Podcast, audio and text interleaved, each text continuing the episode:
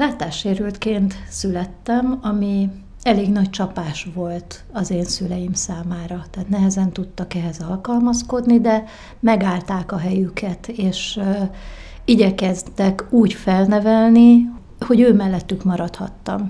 Nem kerültem el más településre, mm, idegen helyre, hanem ott a lakókörnyezetben, ez Várpalotán, a készenléti lakótelepen, ami egy kis barátságos, fás övezet, ott nőhettem fel. Ott jártam óvodába, és utána iskolába is, ami nagy kincs volt abban az időben, hiszen ott még nem volt amikor én gyermek voltam, integrált oktatás, semmilyen felkészítés erre nem volt a tanárok részére, semmiféle eszközzel nem rendelkeztek.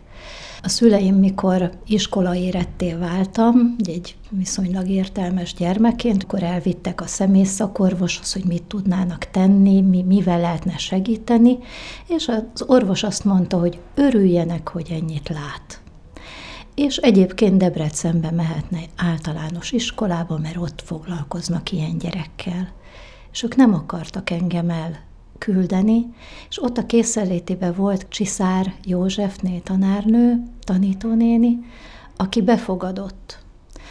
És teljesen úgy kezelt, mint minden más gyermeket. Én úgy jártam az iskolába, mint mindenki más. Ugyanazoknak a követelményeknek kellett megfelelni. Ugyanúgy volt tornaórám, legfeljebb egy-két dologba, hát ha ügyetlen voltam, hát kiállítottak. Tehát nem akarták, hogy elveszítse a csapat a röplabda meccset, akkor ott én azért nem álltam be. De egyébként, hogy hogy kell a röplabdát elütni, igyekeztek mindenbe bevonni. Le a kalappal az általános iskolai tanáraim előtt, és az osztálytársak is úgy álltak hozzám, hogy velem voltak. Tudták, hogy rosszul látok, valószínűleg gőzük nem volt, hogy mennyire rosszul látok. Az édesapám például a színes ceruzákat megfaragta kis betűket farigcsált beléjük, amit már úgy láttam, hogy akkor ez itt az F, akkor ez fekete ceruza, ez P, akkor ez piros ceruza, Z, zöld, és így én a rajzórákon is részt vettem, sőt, rajszakkörre jártam, ennek ellenére, hogy ennyire keveset látok, de nagyon szerettem metszeteket készíteni linoleumból, Mészáros Imre tanár úr például ugyanúgy elvárta tőlem a festést, és jókat mulattunk azon, hogy bizonyos színeket micsoda formába tudtam én összekeverni. És hát számos nagyon jó tanárom volt ott az iskolában, és, és jól is tanultam. És amikor eljött az idő, hogy pályát kéne választani, akkor elvittek egy pályaválasztási szaktanácsadóba, ahol azt mondták, hogy ennyi látással kefekötő vagy kosárfonó lehet a gyermekből. Föl sem merült, hogy, hogy esetleg tovább tanulhatnék. E, igazából azért mentem gimnáziumba, mert jó a feje a gyereknek, legalább addig tartsuk iskolába. A gimnáziumban kifejezetten a reáltantárgyakat szerettem. Ott kiderült, hogy ebben vagyok igazából erős. Ezeket szerettem, és ezekből voltak sikerélményeim. Ezért én úgy gondoltam, hogy majd mérnök ember leszek.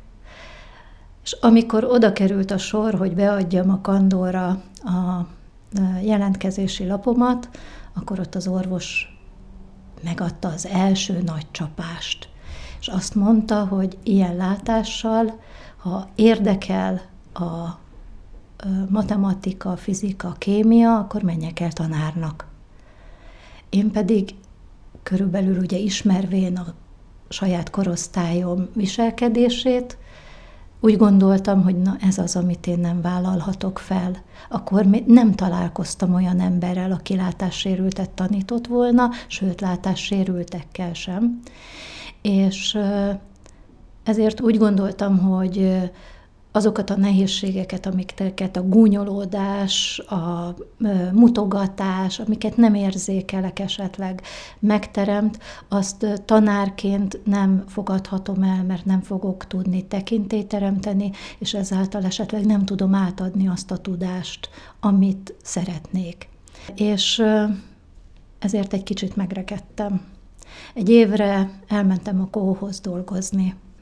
Érdekes, mert ott találkoztam egy közösséggel, amelyik elvárta, hogy ugyanúgy dolgozzak, mint ahogy az iskolában is elvárták tőlem, hogy ugyanúgy teljesítsek, mint bárki más, és kiküldtek, mint én iktattam, fénymásoltam, kiküldtek terepre rettenetes hangos gépek közé, napfényre, és egyszerűen nem tudtam, hogy bizt, mennyire érezhetem magam biztonságba, sőt nem éreztem magam biztonságba, de összeszorítottam a fogamat, és csináltam. Megtaláltam azokat a kis technikákat, amivel tudtam magamnak segíteni. Tehát például más, más formájú volt a pirostól, és más formájú volt a kéktól, és akkor így tudtam az iktatást megfelelően végezni. Gyakorlatilag folyamatosan rehabilitáltam önmagamat, folyamatosan alkalmazkodtam a környezetemhez. És ez időtájt megismerkedtem az Egyesülettel. Ez a tevékenység, amit a kohóba végeztem, ez szép-szép, de minden nap ugyanonnan kezdjük. Bejönnek a levelek, iktatunk, fénymásolunk, kihordjuk, átvesszük, beiktatjuk, postára visszük. Reggel kezdünk egy csomó levéllel, este eltüntetünk, vagy délután minden levelet. És holnap reggel ugyanitt vagyunk. Semmi alkotás nincs benne, semmi olyan, ami, amiben az ember úgy kiteljesedhetne. És ráadásul volt egy kolléganőm, aki kicserélte még a piros és a kék tollat is, hogy roncsak el valamit, mert féltette az állását. És ezáltal ráeszméltem még inkább, hogy nem itt van az én helyem.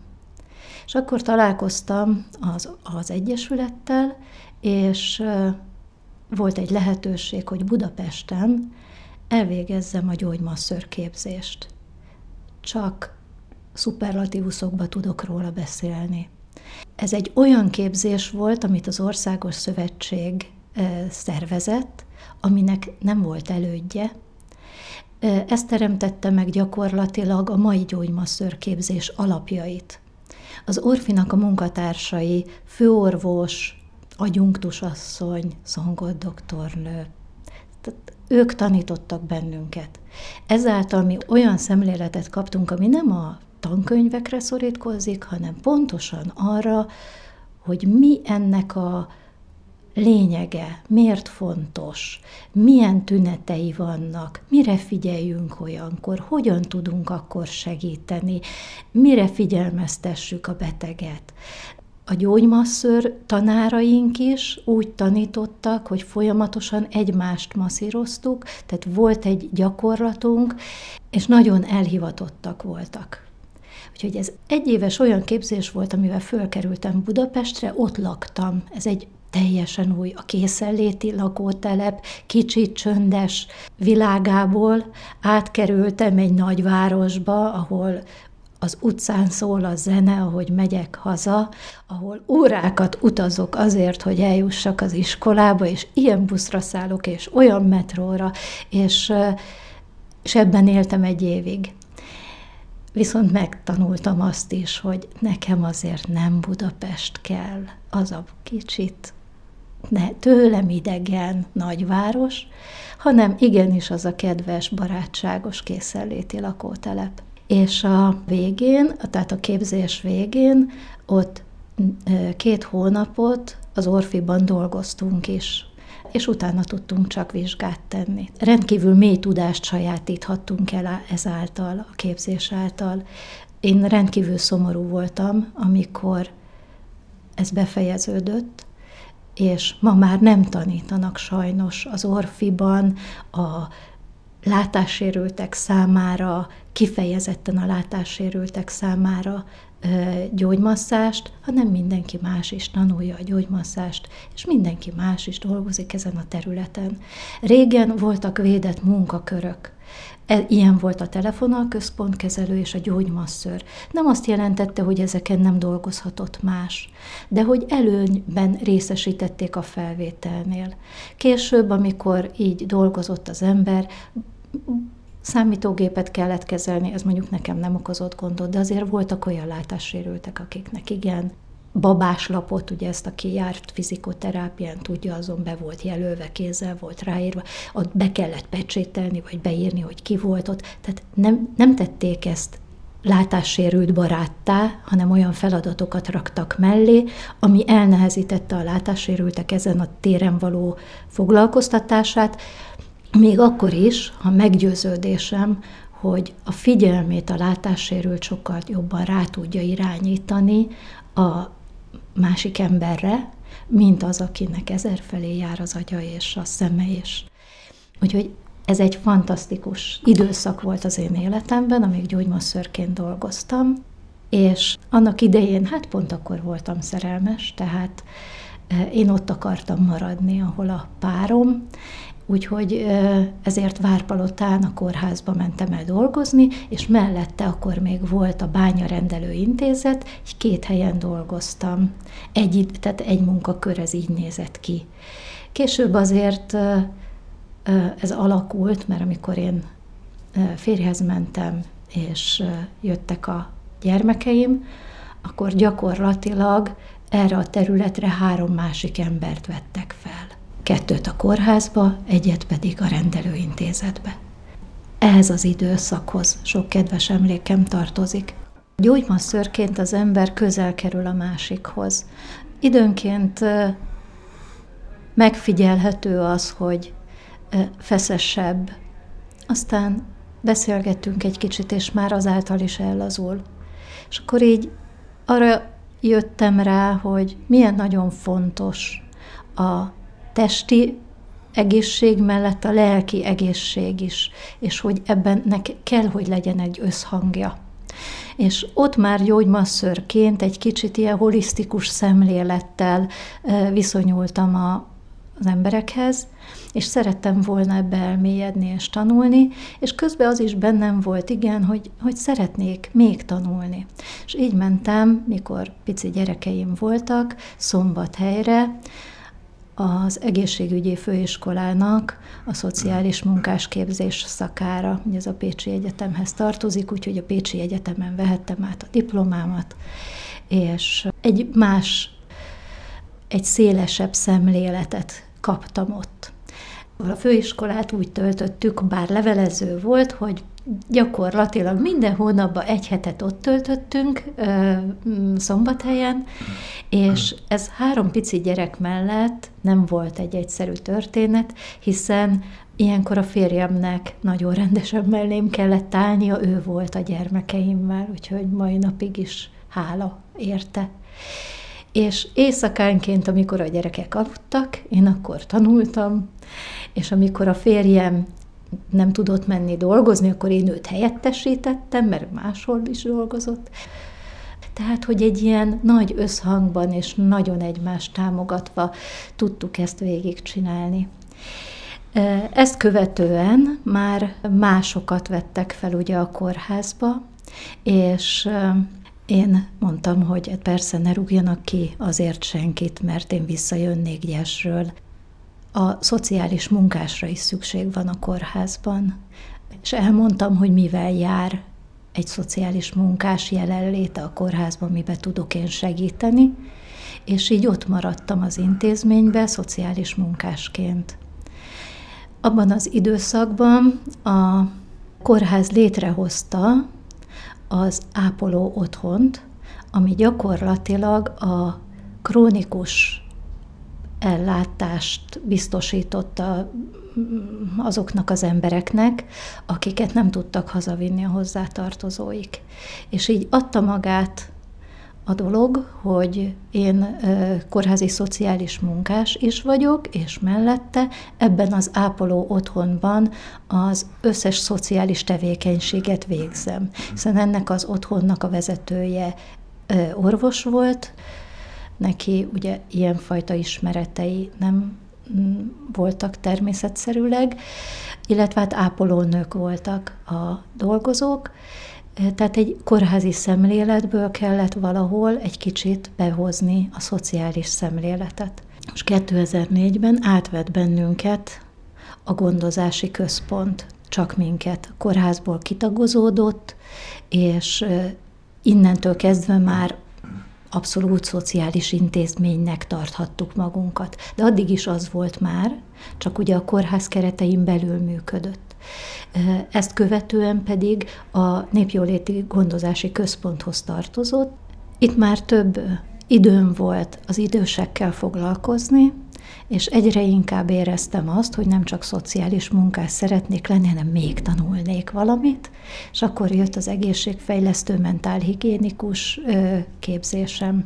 Tehát elvégeztem az egészségfejlesztő mentálhigiénikus képzést, ott már kifejezetten demensekkel is szívesen foglalkoztam. Emellett a tevékenységem mellett az Egyesületben is egyre nagyobb szerepet kaptam. A Vakok és Gyengéllátók Veszprém megyei Egyesületével ugye akkor ismerkedtem meg, amikor gyógymasszőré váltam, és onnantól kezdve folyamatosan egy laza kapcsolatban voltam velük, de nagyon hamar bekerültem, mint kistérségi csoport vezetőségi tagja. Abban az időben dr. Szöke László volt a Várpalotai kistérségi csoportnak a vezetője, és felkért arra, hogy tudnék-e esetleg vele együtt dolgozni. És elég erősen bevonódtam ebbe a munkába, tehát nem csak a kistérségi csoportot vezettem, hanem amikor ő ö, országos szövetségbe lett elnök, akkor már vezetőként voltam a kistérségi csoportba, amikor pedig ő még tovább került a minisztériumba, akkor a megyei egyesület vezetését is elvállaltam. De közben én voltam az országos szövetségnek, a felügyelőbizottságának vezetője, voltam etikai bizottsági tag, hiszen azokat a normákat és azokat az, azt a szemléletet én a főiskolán a szociális munkás képzés során nagyon sok mindent adott hozzá, hogy el tudjam végezni ezeket a feladatokat, és egy kicsit nyitottabban, másokra odafigyelve tudjam végezni a tevékenységemet. Úgyhogy gyakorlatilag így az Egyesület és a munkahelyem két nagyon meghatározó szintér lett az életembe, és egy kicsit egyre inkább háttérbe szorult a gyógymasszőrség. Én azt gondolom, hogy szívem mélyén én mindig is gyógymasször és hogy holisztikus szemléletű ember vagyok, és most már az, annak az intézménynek, annak a kis ápoló otthonnak, ami időközben szépkorúak otthonává változott, ez ennek az intézménynek is a vezetőjévé váltam, és ott is ezt a holisztikus szemléletet kívánom megalapozni és vinni, hogy mindenki érezze azt, hogy fontos, és mindenki érezze azt, hogy tisztelik, és mindenki érezze jól magát a bőrében, mert akkor tud adni a többieknek valamit, és akkor tud igazán kiteljesedni az élete.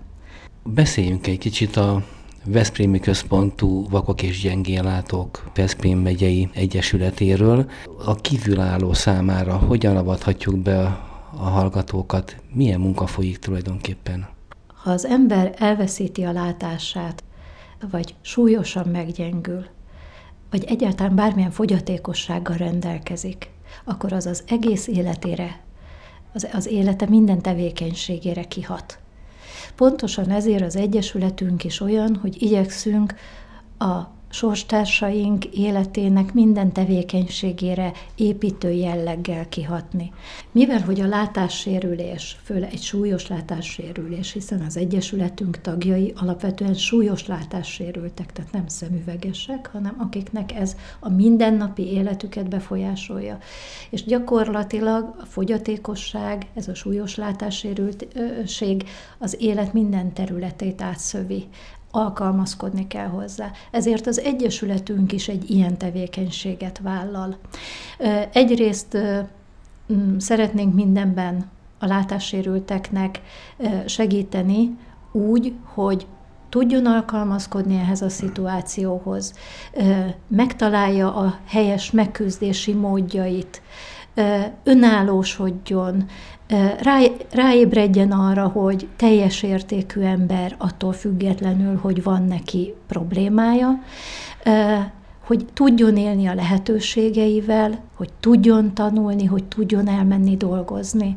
És ugye ennek nagyon számos összetevője van, hogy ezért mekkora kapcsolatrendszer kell, és milyen rá világítás időnként egy-egy szó is akár. Tehát van egy gyakorlatilag egy ilyen klub jellege az Egyesületnek, ahol közösségi életet próbálunk biztosítani. Vannak olyan szakmai fórumok, ahol becsatornázzuk ezeket az ismereteket, és itt nem biztos, hogy csak látássérülteknek, hanem amikor mondjuk a foglalkoztatásról volt szó, akkor minden más fogyatékos szervezetet is meghívtunk ezekre az eseményekre. Gyermekeknek az oktatásával kapcsolatosan különböző felkészítések, az egészség, a szem egészségének megőrzése, tehát, hogy nagyon szerteágazó tud lenni. Tehát egyrészt történik ez, hogy a látássérülteknek próbálunk segíteni, és ugye ezen belül van a 6 pont rehabilitációs központ, amit most már harmadik éve működtetünk, aminek szintén ez egy kulcs feladata a felnőttek körében most kifejezetten az önálló életvitel körében. A többi az máshova tartozik. A, a másik nagyon fontos feladatunk azt gondolom, hogy a szemléletformálás, és a szemléletformálásnak két célja van, nem egy. Nem csak az, hogy befogadjanak bennünket a, a látó társadalom, és és segítsen, hogyha arra szükségünk van, és adjon lehetőséget, hogy meg tudjuk mutatni azt, hogy alkalmasak vagyunk bizonyos feladatokra, hanem az is nagyon fontos, hogy tudják azt, hogyha olyan szituációba kerülnek, hogy az ő látásuk megy el, vagy valamely hozzátartozójuké, akkor ne essenek kétségbe, ne legyen az a hatalmas trauma, mindenképpen van trauma. De hogy ez a lehető legkisebb legyen, hogy leggyorsabban tudjon alkalmazkodni hozzá, hogy megtalálja a gyermekének azt a ö, foglalkozást, amit majd el tud végezni, és tudja abba az irányba őt vinni. És ne legyen az, hogy ott van egy gyermek hat diplomával, és nem tud elhelyezkedni sehol, mert látássérült. Sajnos ezek nagyon komoly problémák, hogy mai napig nem találnak rá az emberek arra, hogy mit kellene tanulni, vagy, vagy hogyan tudna segíteni a másik embernek, vagy tehát rengeteg feladatunk van, és ennyire szerteágazó. Elmondhatjuk, hogy jelentős sikereket is arattak a problémával küzdködő önökhöz forduló emberek esetében? Vannak ilyen személyes, komoly tapasztalatok? Igen, vannak pozitív sikerélmények is. Vannak ugye nehézségek, tehát van, akit mai napig nem sikerült olyan helyre eljuttatni, hogy ő elégedett legyen az életével. De van olyan, aki kétségbe volt esve, és ma kiteljesedett és másoknak nyújt segítséget. Maga a tevékenységünk helyszíne is szertágazó, hiszen az egész megyét lefedi. Tehát igyekszünk minden nagyobb városban jelen lenni, és ugye ezek a városok, ezek központok is. Tehát van kistérségi csoportunk, mint említettem én, ahonnan jöttem Várpalota, de Veszprémben, Ajkán, Tapolcán, Zírcen, Pápán. Minden kistérségi csoport valahol önálló, igyekeznek ott az ottani sajátosságoknak, az ottani igényeknek megfelelni, tehát például egy akadálymentesítés során, vagy akár egyéni segítségnyújtás során is, vagy akár a közösségformálás terén is, ők önállóan végeznek tevékenységet. És ezt mi összefogjuk és irányítjuk. Tehát a kistérségi csoportoknál működnek klubdélutánok, ott is történik fogadóra, lehet menni, problémát jelezni, ők tudják továbbvinni a dolgokat, akár a helyi önkormányzatok felé, akár mi felénk, hogy innen nyújtsunk szakmai segítséget. Tehát egy, egy hálózat az, ami igyekszik fenntartani a látássérülteket így. A szemléletformáló programjainkat azt így központosan szervezzük, ezeknél kitolgoztunk rá egy tematikát, és gyakorlatilag a legkisebbektől, az óvodásoktól a felnőttekig, a nyugdíjas korosztályig igyekszünk tájékoztatást nyújtani mindenkinek a maga szintjén. A kisgyermeknek játékosan, ő, ő neki mesét viszünk, játékokat viszünk, amivel közösen tudnak. A nagyobb gyermekeknek már megmutatjuk azt is, hogy hogyan tudnak segíteni hogyan kell megszólítani, hogyan kell átkísérni, hogyan tud segíteni egy látássérültnek, akár az utcán, akár a boltban, akár egy kulturális rendezvény kapcsán. A felnőtt korosztálynál ott már a szolgáltatások nyújtásában, hogy hogyan tudnak szolgáltatást nyújtani a látássérülteknek, mire kell odafigyelni, amikor egy öm, kormányhivatalba bemegy egy látássérült ember, vagy a, akár a patikába, vagy a, akárhova, vagy akár a buszon, ahogy közlekedik.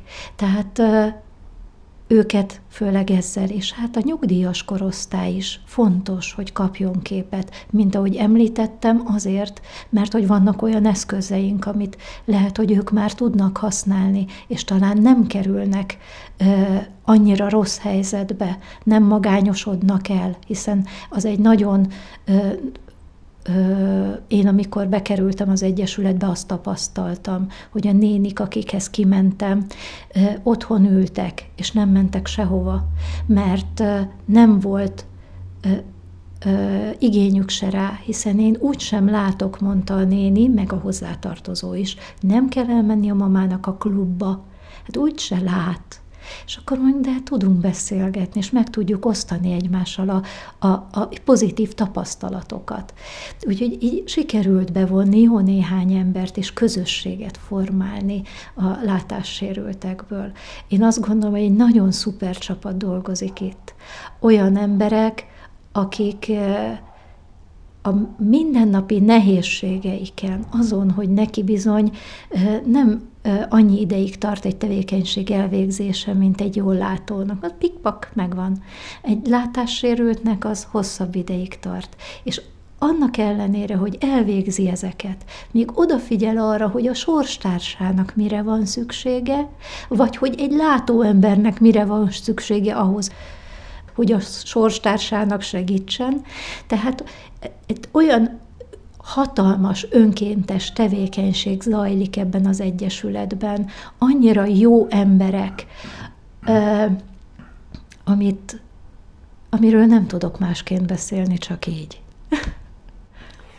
Érdemesen megemlíteni partner szervezeteket, akiknek sokat köszönhet mondjuk az önök egyesülete. Ugye nekünk partnereink az önkormányzatok. Nagyon sok segítséget kapunk onnan ezektől a szociális irodáktól, önkormányzat képviselőitől, tehát akik ilyen téren tudnak segíteni, akár egy átalakítás, akár egy rendezvény, de akár egy akadálymentesítés, akadálymentesen létrehozott terep esetén is. Nagyon fontos partnereink itt helyben, Veszprémben a két Lions Club is létezik, ugye a Veszprémi Lions Club, illetve a Balatonfüredi Lions Club, mind a kettőnek hálás köszönetem, hiszen ö, rendszeresen támogatnak bennünket valamilyen módon és ben, velünk élnek egy kicsit, tehát a rendezvényeinkre időnként hívjuk őket, hogy, hogy kapcsolatba is maradjunk, mert ez fontos nagyon. A múlt évben a Zonta Klub keresett meg bennünket, és ők ajánlottak fel támogatást. Ugye ott árverésre kerültek képek, és ami ebből befolyt. De múlt évben például a kézilabdások is gondoltak ránk, ami hát ez a sport, ez azért van nekünk egy sorstársunk, aki eljár minden kézilabda meccsre és élvezi. Nagyon pozitív együttműködésünk volt a tűzoltókkal, ott mi próbáltunk segíteni, de hogy ebből, kap, ebből kifolyólag, hogy mi próbáltunk ott segíteni, én azt gondolom, hogy ez a mi tagjainknak egy, mégis egy komoly élményt adott. És a, és azon keresztül, hogy ott találkoztak egészséges emberek, közvetlenül látássérült emberekkel, ebből megint tovább ment valami. És az az ismeret, amit szeretnénk, hogy, hogy nem kirekesztettként, nem csodabogárként, hanem teljesen természetesen épüljünk be a, az emberek hétköznapjaiba, nem kell, hogy ebből csodát csináljunk, az, az ott meg tudott valósulni.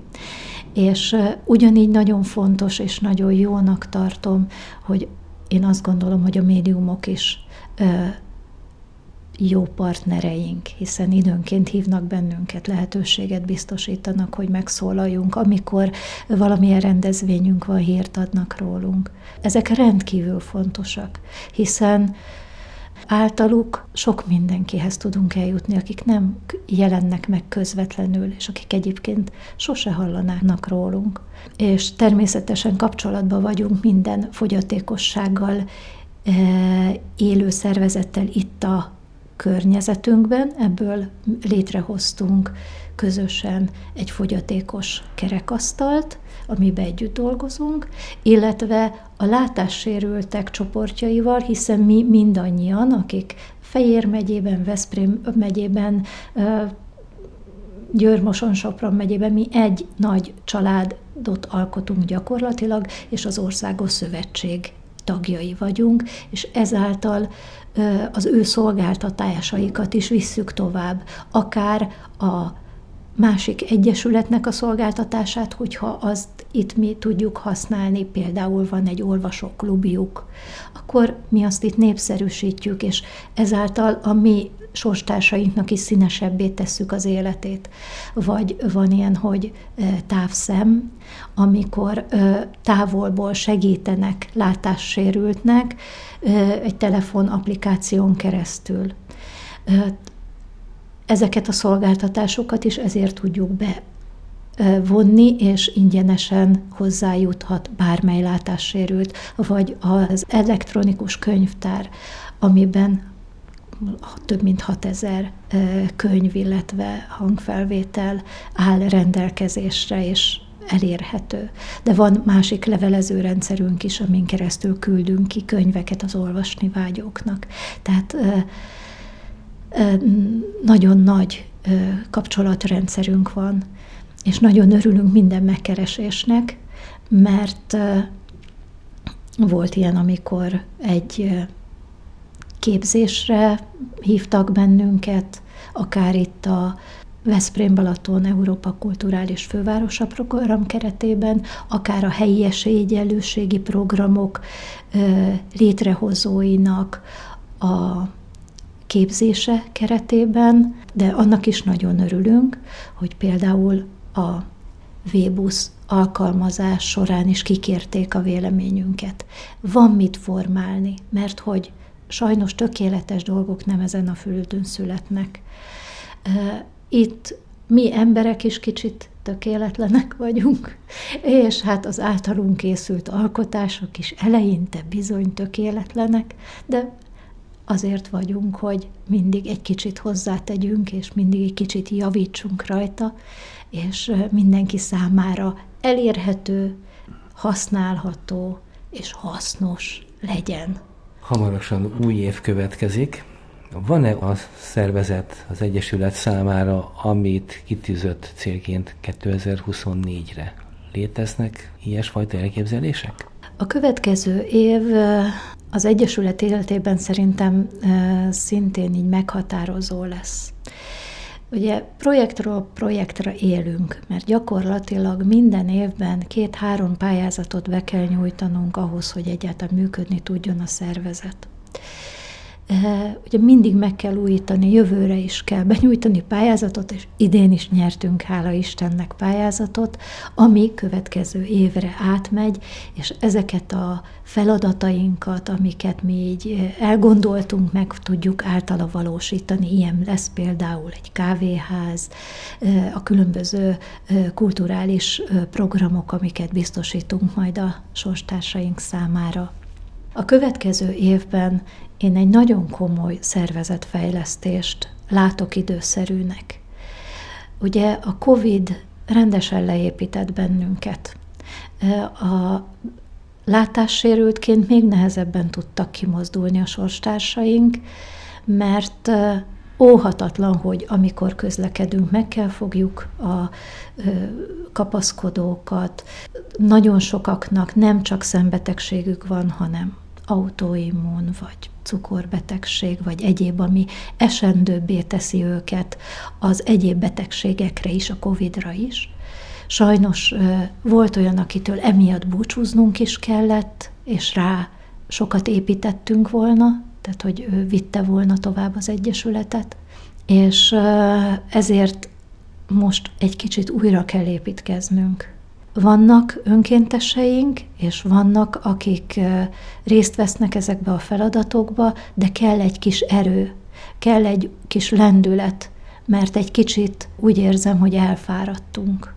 És most szükségünk van arra, hogy összeszedjük magunkat, és ehhez minden eszközt meg kell ragadnunk. Köszönöm a lehetőséget, hogy így az Egyesület tevékenységéről kicsit beszélhettem. Azt gondolom, hogy rendkívül fontos, hogy sok emberhez eljusson, és hogyha valaki is indítatást érez magában, hogy valamilyen módon segítene látássérülteknek.